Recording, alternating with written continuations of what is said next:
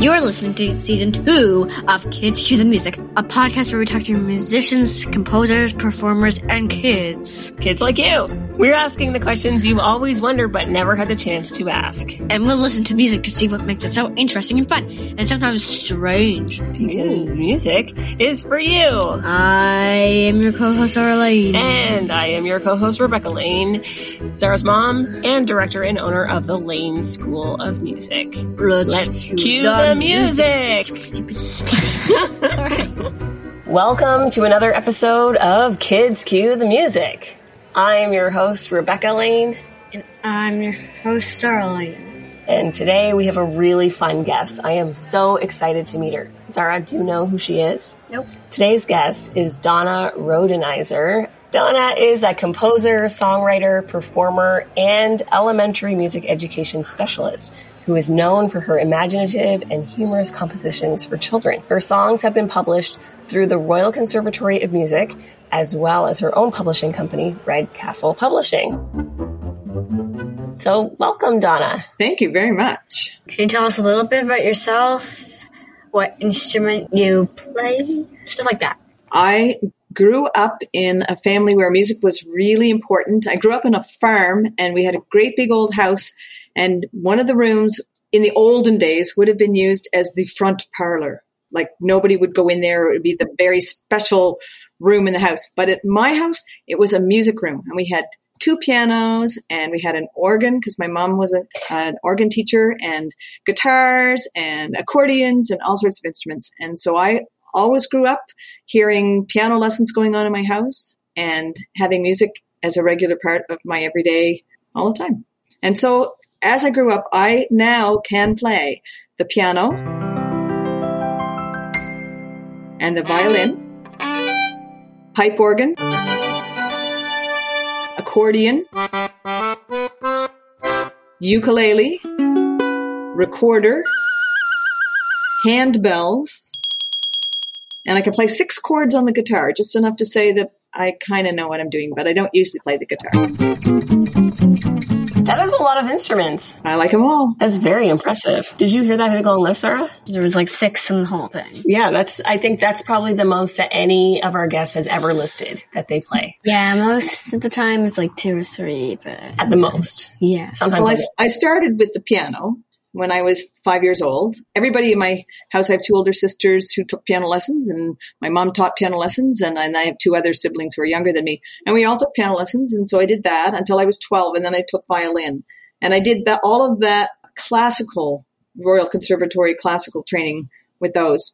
But I also grew up with traditional fiddle tunes and that kind of stuff in that fancy room in my house where we'd get together on Saturday nights and everybody would come and play fiddle tunes and stuff. So I have both both worlds kind of meshing. Yes, the fiddle tradition is strong on the East Coast as well. Yes, it is. And that's a great usage for a front room, to make it a music room. For absolutely. Yeah. Besides, we could close the door and go in there and then make all the music we wanted, and my dad could still watch T V. That's awesome. We listened to your song, I Need a Home for My Dinosaur, which has turned into a classic children's song. Can you tell us a bit about the inspiration behind this song? I actually saw a book in a library at my school that was called A Home for My Dinosaur. And I didn't pick up the book. I didn't open it and look at it. But as I saw the title, I thought, hmm, that sounds like an interesting story. And then I was with a class of students, grade one students, and I started to sing to them to help them quiet down. And I made up the story as I sang it, and it turned into a song. It is so, an amazing song. We're going to listen to it in a few minutes because we have a clip of it here, and it's gonna, it's so fun. Everyone listening, you're going to love it. But so, yeah, you said when you were composing this song in your music class, you had the class sing back what you sang to them. Why do we learn to sing songs this way? Why is why does this happen in music classes? It's sort of based on how kids learn how to talk. So when you when you're talking to a baby and you pick up a ball and you say ball, ball, and they go the, and you go yeah ball, and they go ball. And so it's just like learning any language. So music is like a language. So when I sing with my students, I sing to them, and then they sing it back to me, and then they try to sound the same as I sang for them. And so it's a way of learning without having to be able to read the notes. So first you hear, and then you do, and then you read. And so it's called rote learning, and it's a great way to do songs with younger children who can sing and who can hear really, really well, but may not be able to read music yet. So it's it's a fun way to, to do music um, in music class. Now, we do other things to help with the reading, of course, but that's a lot of the songs we do are that way. That's the first way that we learn, yeah. Zara, have you learned anything else by rote? Do you know what that means? Have you heard that expression before? Yeah, when we memorize stuff. And no, I haven't heard the word rote, but I have done it before. Have you ever have you ever learned anything, Zara, where somebody showed you how to do it and then you did it? Maybe. So instead of you reading about it, or instead of you having to know how everything works to do it, somebody says, here, put this headphone in, speak into the microphone, and here you go. Do you understand how it all works? Maybe not, but can you use it? Yes, you can. That's kind of rote learning. Yeah, like do what I'm doing. Yeah. Yeah, it's a great way to learn. In my music class, we sing together a lot. What do we need? Why do we need to learn how to sing? Singing is a really great way to do music together. So it's a good thing for community, togetherness, but it's also your first instrument. If you're outside and you're walking around and somebody says, let's make some music. You say, oh, just a minute. I've got my piano in my backpack. Uh, nope. You say, oh, just a minute. I've got my guitar up my sleeve. No, you don't. But you can say, let's sing. And everybody can sing. So it's your first instrument and it's always with you. And it's a way to to make music together in community. Do you think students who learn how to sing have an easier time learning how to play an instrument when they're a little older, maybe? Does it help to be able to sing? I think all musical experiences additional musical experiences. Yes. So you've got some people will say you should take piano lessons before you sing. And you have some people say you should sing before you take piano lessons or whatever. So it, I think all of them help all the rest of them. So it doesn't matter what order you learn them in. I don't think so. What if, if you're excited about making music with your voice, why wouldn't you make music with your voice? Start where the excitement is and then sort of spread out from there. So, but, but in school, when, when all of the students come and you've got thirty students in a classroom and they're all five years old, obviously you have to pick something that's a lot easier to access, like voices, than to give every child an instrument. Yes. Learning to sing is something that everyone usually can do from the very beginning. How is composing music for kids and students different from composing for adults? Hmm.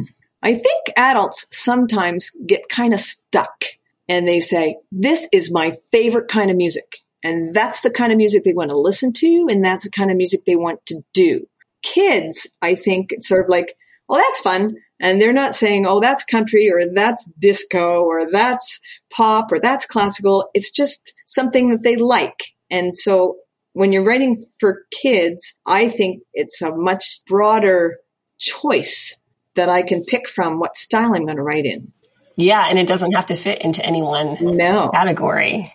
That's kind of cool. But yeah. I like the imagination, like the imagination part. It's just sort of like, so let's sing about a dinosaur that's eating my little sister. And, and, and kids are always interested in that sort of imagination and imaginary stuff. And And I think grown-ups kind of sometimes forget how to play a little bit. Yes. Not always, but sometimes. Do you always write the words for your songs, or do you sometimes compose music with somebody else's words? Hmm. That's a good question. Most of the time I write my own words for my own songs.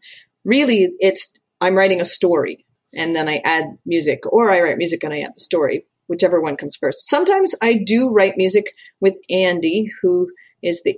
Andy Dunker is the other half of our Donna and Andy singing duo. And so sometimes we write songs together. He always laughs and he says, you write a lot of words and then I'll take out the extra ones. So that's how he says we write, but that's not true. We bounce ideas around a lot when I'm when I'm writing.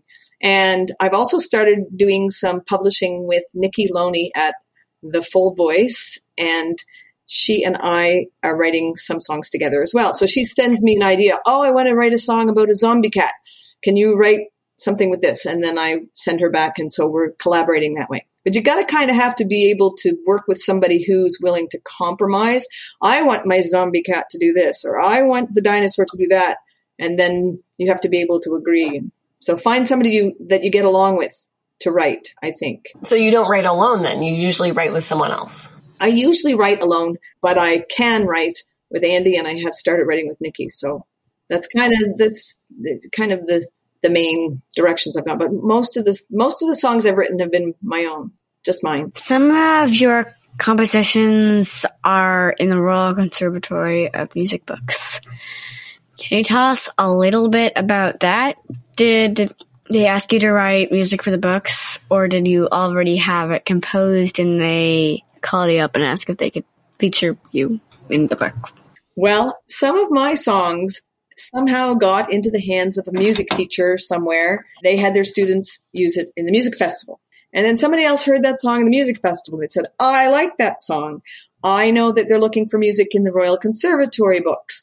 And they suggested that they use some of my songs. So they contacted me and said, can we have a meeting? And we had a meeting, and they said, can we use some of your songs? And I said, that would be lovely. And so, so all of the songs that they have in the Royal Conservatory now, there's six or seven of them, I think, right now, were songs that I had already written, and they asked me if they could use them. Now, I have written other songs since then, and every now and then I send them some songs and say, here's some new ones. Next time you're planning your your next edition. And so I don't know if those will show up later or not, but that's how they got in there. That's Somebody sang cool. them in a music festival. From the music festival. So yeah. For those of you who are listening, we keep talking about the Royal Conservatory of Music. And if the Royal Conservatory, where kings and queens get played music and everybody claps and everybody is very happy and people and just fancy. bring... Very and you have to bow when you see the king and the queen. You have to bow before that's is that why you bow at the end of a piece of music? And maybe do you wear crowns, Zara, when you play music from the Royal Conservatory of Music? Yeah, maybe you do, and then of maybe course. you t- you have a music sheet and you just play music. You just play a song for the king and queen, and everybody is playing the same song except on a different instrument, and then it's just, just like. Thing. That sounds confusing. I know, but that's what the Royal Conservatory of Music is. It's a company that makes music for all those big meetings in front of the king and queen. Interesting. So that's an interesting definition. And if you want to know more about the Royal Conservatory of Music, make or sure to the... contact the king and queen because they probably oh know. Goodness. We did an episode, Zara, do you remember, with Eloise, and she was telling us about her experience doing an exam. An R C M exam. So you can listen R C M to that episode. R C M is right. Yeah. It sounds was, like the company. We'll put the link to that in the show R B C. Notes. C M. R C M. R B C. Very similar. Okay. Just in case you didn't know what that was. Okay. Can we listen to I Need a Home for My Dinosaur together now? I would be delighted for you to listen to I Need a Home for My Dinosaur.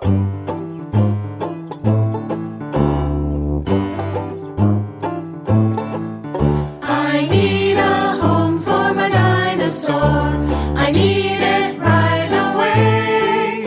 I need a home for my dinosaur. My mom wants to give him away. I gave him some cornflakes for breakfast in a china bowl with a spoon.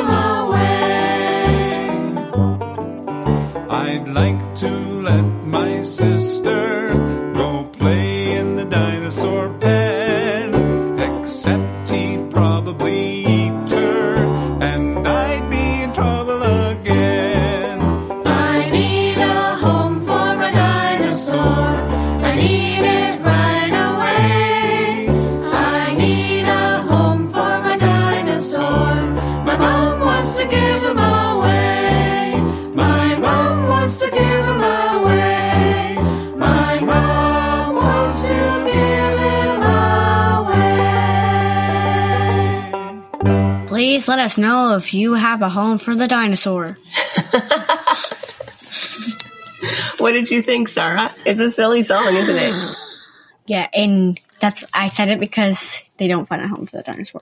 Were you hoping that they would by the end of the song? I was like, well, I mean, that's our conclusion. It just can't blah. That's why I was like, please contact us if you have a home for the dinosaur.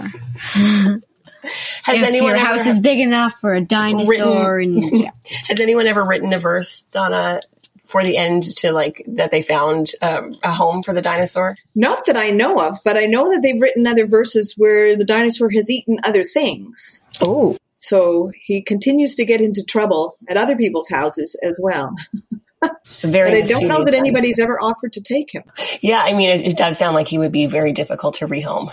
Yeah, I, I probably wouldn't take the dinosaur because he'd definitely eat my cat. And he should be up here in the background, big furry fluff ball. It would be great not. to have the cat here listening to Some, music. Sometimes we talk with my students and they want to know if the kid is sending the sister to get eaten on purpose, or if it's he's just so distracted that the dinosaur has to be given away that he's not thinking when he says, yeah, go play in the dinosaur pen, little sister, and off she goes. And then he realizes, oh, no, and he saves her in the end. She doesn't ever get eaten either way. But and I wrote the song, but I don't know whether he did it to be nasty or if he just wasn't paying attention. It, you left it open-ended. Yeah, it's it's good to yeah. to leave things, some things, you know, some books, up to the listeners. Some songs and books interpretation just don't have an ending, so it's talking about something. And then I think I think one one book I read where it was like a boy, no, there was maybe a man who wanted to talk to another man, and he told a story about a boy who I don't know wanted to learn how to sail his ship not in water. And he tried and he crashed and he broke his leg. And at the end, the man walked away limping on the, the leg that had been crashed. And so the author didn't say if it was if it was the boy. So that's maybe what. There was no resolution. Yeah. I mean, there was a resolution. It was just a story. But I mean, like, it kind of said... kind of said, and I watched him limp away. Oh, stuff like that. So the moral of the story is a good story doesn't need to have like a nice tidy resolution. Yeah, because people can just say, because they can come up with their own ideas of what happened. Which is what happened in this That's song. Right. Yeah. So you can all listening, you can all write your own endings to I Need a Home for My Dinosaur. And did you say, Donna, that people add verses to the song? I have had people send me information and said, oh, we've written this extra verse and this is what our dinosaur did. And I love that. As a composer, I like to know that other people are inspired to compose because I think it's a really good thing for people to do. Yes, you, you created like a living, breathing piece of music that's still evolving. Yeah. I know you won't see this in the podcast, but do you want to see a picture of my dinosaur? Oh, that's amazing. Can you see that? Okay, so, describe what you're seeing, Zara. Wow, see? So it's a brown dinosaur with a yellow belly in front of a house with, wearing a backpack with its... What's happening here? Um, the girl's trying to feed it some cornflakes, and the dinosaur is licking its lips, and it has its tail around a sign that says free dinosaur. Yeah, and it's got a backpack. Sitting, yeah, yeah, it has a backpack. The girl so he must sitting, be on his way somewhere. Yeah. He's packed up. The girl is sitting on the I for I Need a Home for My Dinosaur. So we have an artist that's creating coloring pages for the songs that we have on our website, I Need a Home for My Dinosaur and Ed the Invisible Dragon. And so kids, if they want to, can can download these coloring pages and color a, a picture to go with the song that they're learning. We and that's one of them. That the artist actually colored it as well as drew it. But we have black line coloring pages. So... You oh, could make up your own dinosaur picture, but that's one you could color if you. That's so great. Can we put the link to that in our show notes so that people can sure. download the coloring? And maybe page? They can even learn the song. You oh. could color while you were listening to it and learning it by rote. Yeah. Right? Yeah. Donna, would you like to play a game of opera or cheese? Opera or cheese? Opera or cheese?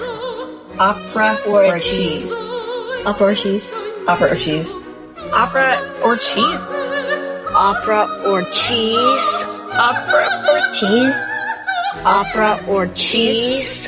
What is opera or cheese? I would love to play a game.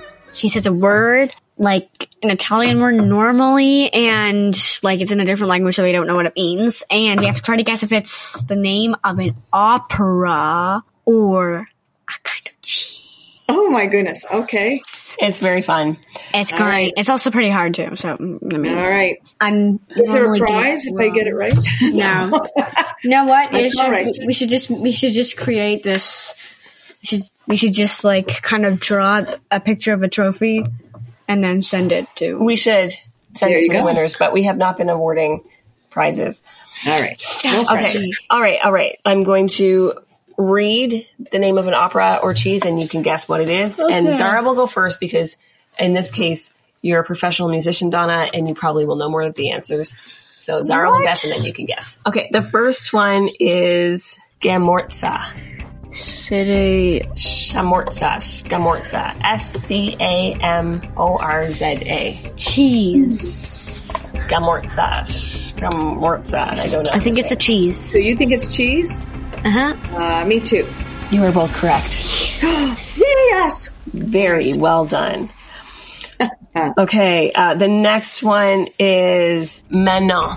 M A N O N. Manon. Opera. What do you think, Donna? Definitely, yes. You are. What does it mean? I don't know, actually. What does Manon mean? It's a person's name, I think, in the opera. Is it? Okay. I think that's one of the characters in the opera. Is it Puccini? It's Massenet. Massenet. There you go. But the only reason I know that is because I'm reading It's it. written there. Yeah. I wouldn't have known Puccini that would be Italian. That makes sense. Massenet would be French. There you yes. go. Manon. Yeah.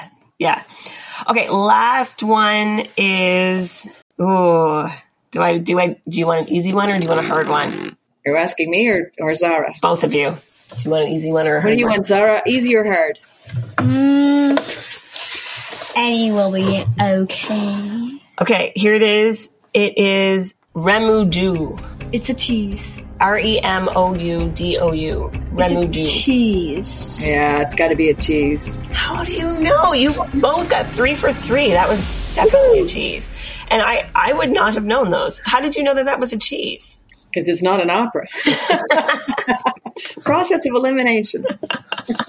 Very well done. Cheese. Opera. Opera. Cheese. Opera or cheese. Well, thank you so much for being with us here today, Donna. I, we so much appreciate it. How can parents, music teachers, and kids listening learn more about you? We have a lot of my songs at the web page, donna and andy dot com. And when you spell it out, there's a whole lot of O's and N's and A's all squished together. Donna, D O N N A, and Andy, Andy, A N D Y, dot com. And that's where you will find I Need a Home for My Dinosaur and Ed the Invisible Dragon and all those kind of songs. And those coloring pages are there. And there's recordings and there's printed music. And there's bios and all sorts of stuff. And we are continually adding things to that site. We're in the process of rebuilding an old one that was for red castle publishing dot com. You can go there as well, but there's stuff that's wrong with it that we can't fix. So we're starting a new one. And I've got, I've got many, many songs that aren't even up there. I've got over almost five hundred songs now that I've written, but they're not all on the website yet, but we keep working at it. Amazing. five hundred is a lot. Wow. You can also find some of my newer songs that are being published with Nikki Loney, who I was say, said I was doing some writing with, at the full voice dot com. Amazing. And they have a lot of songs there that people use for their R C M, vocal exams, and voice lessons. But I don't Amazing. think they wear crowns when they sing them. Mm, that's a shame. That's too bad. Yeah. We should start that. I think that would catch on, Zara. I, I think yeah. People would do it a lot, and everybody will just be like, I want a crown, I want a crown, give me a crown, I want to do the R C M so I can have a they crown. Would want, they would want to practice. So they they, could get every the time they sang or practiced, they got to wear the crown. It would be very yeah. motivational. That is very yeah. interesting. You are on something. So we will put those links in the show, show notes. notes. And um, we're also going to play another song for you so that you can be played out by a song. And this one is called Ed the Invisible Dragon. Donna, is there anything that you want people to know about this song before they hear it? This was written for my three children when they were little boys because they would play with their Lego and not pick it up. And when I said, who left the Lego? They'd say, I didn't, I didn't, I didn't. And so I said, someone invisible is living at my house. That's who it must be. And it turned into Ed the Invisible Dragon. Yeah. So Ed will turn thirty years old next year. Oh. We were going to have a big birthday celebration for Ed next year. Oh, that sounds very fun. So yeah, here it is, I everyone. Play, I play with Lego a lot, and I don't like to put it down. Lego, I mean, as soon as you start playing with it, it's not, it's, it's way better, it's way healthier than video games. So, like, oh, absolutely. Because people who play video games just go, like, Sorry. for, like, hours and hours and hours and hours, and people who play with Lego, well, I mean, I do get, my back does hurt after playing with it, but. Mine does too. I sit with my grandkids and play Lego, and, and I'm a really good finder. They're good builders, but I'm a good finder, and they say, I need this kind of piece, and I look and I find it, but after a while, my back hurts too. Well, I mean, I think after, when I'm trying to build something, I'm, like, crouched over the bins, and then I find right. a piece, and I've been doing that for a long time, and then I just, like, oh, my back hurts. I wonder if Ed the Invisible Dragon gets a sore back from playing with Lego, because clearly he plays with it a lot. Oh, I mean, if Ed the Invisible Dragon was real, we would think our Lego was alive. Don't True. you think he's real? You better listen to the song. I think he's real. Okay, we're going to listen to the song now. Thank you so much for being here with us, Donna. Have a great day, everyone.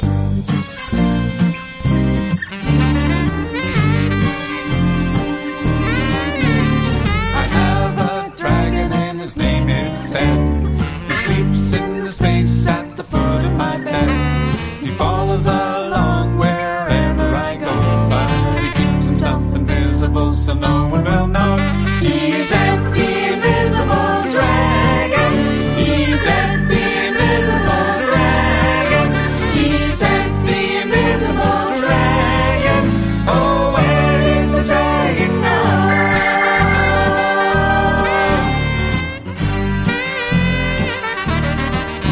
When I'm home after school and I'm looking for a snack, it's all I can do to hold it back. And when the kitchen's in a mess and Mom has a fit, I look at it and shrug and say, I didn't do it. It was Ed the Invisible Dragon. It was Ed the Invisible Dragon. It was Ed the Invisible Dragon. Oh, Ed did the dragon know?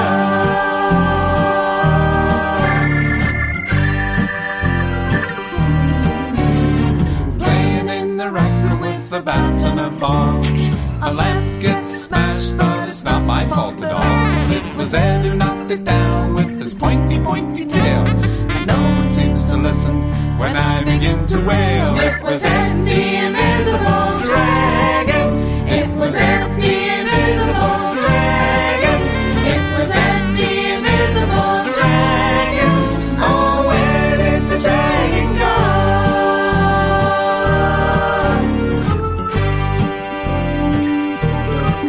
So if you notice in your house that things begin to break, and you've taken all the blame that you can take, you might try looking at the foot of your bed. Don't be surprised if there you find Invisible Ed. He's Ed the Invisible Dragon. He's Ed the Invisible Dragon. He's Ed the Invisible Dragon. Oh, Ed did the dragon know?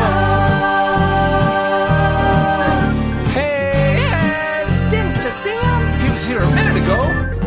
It was Ed.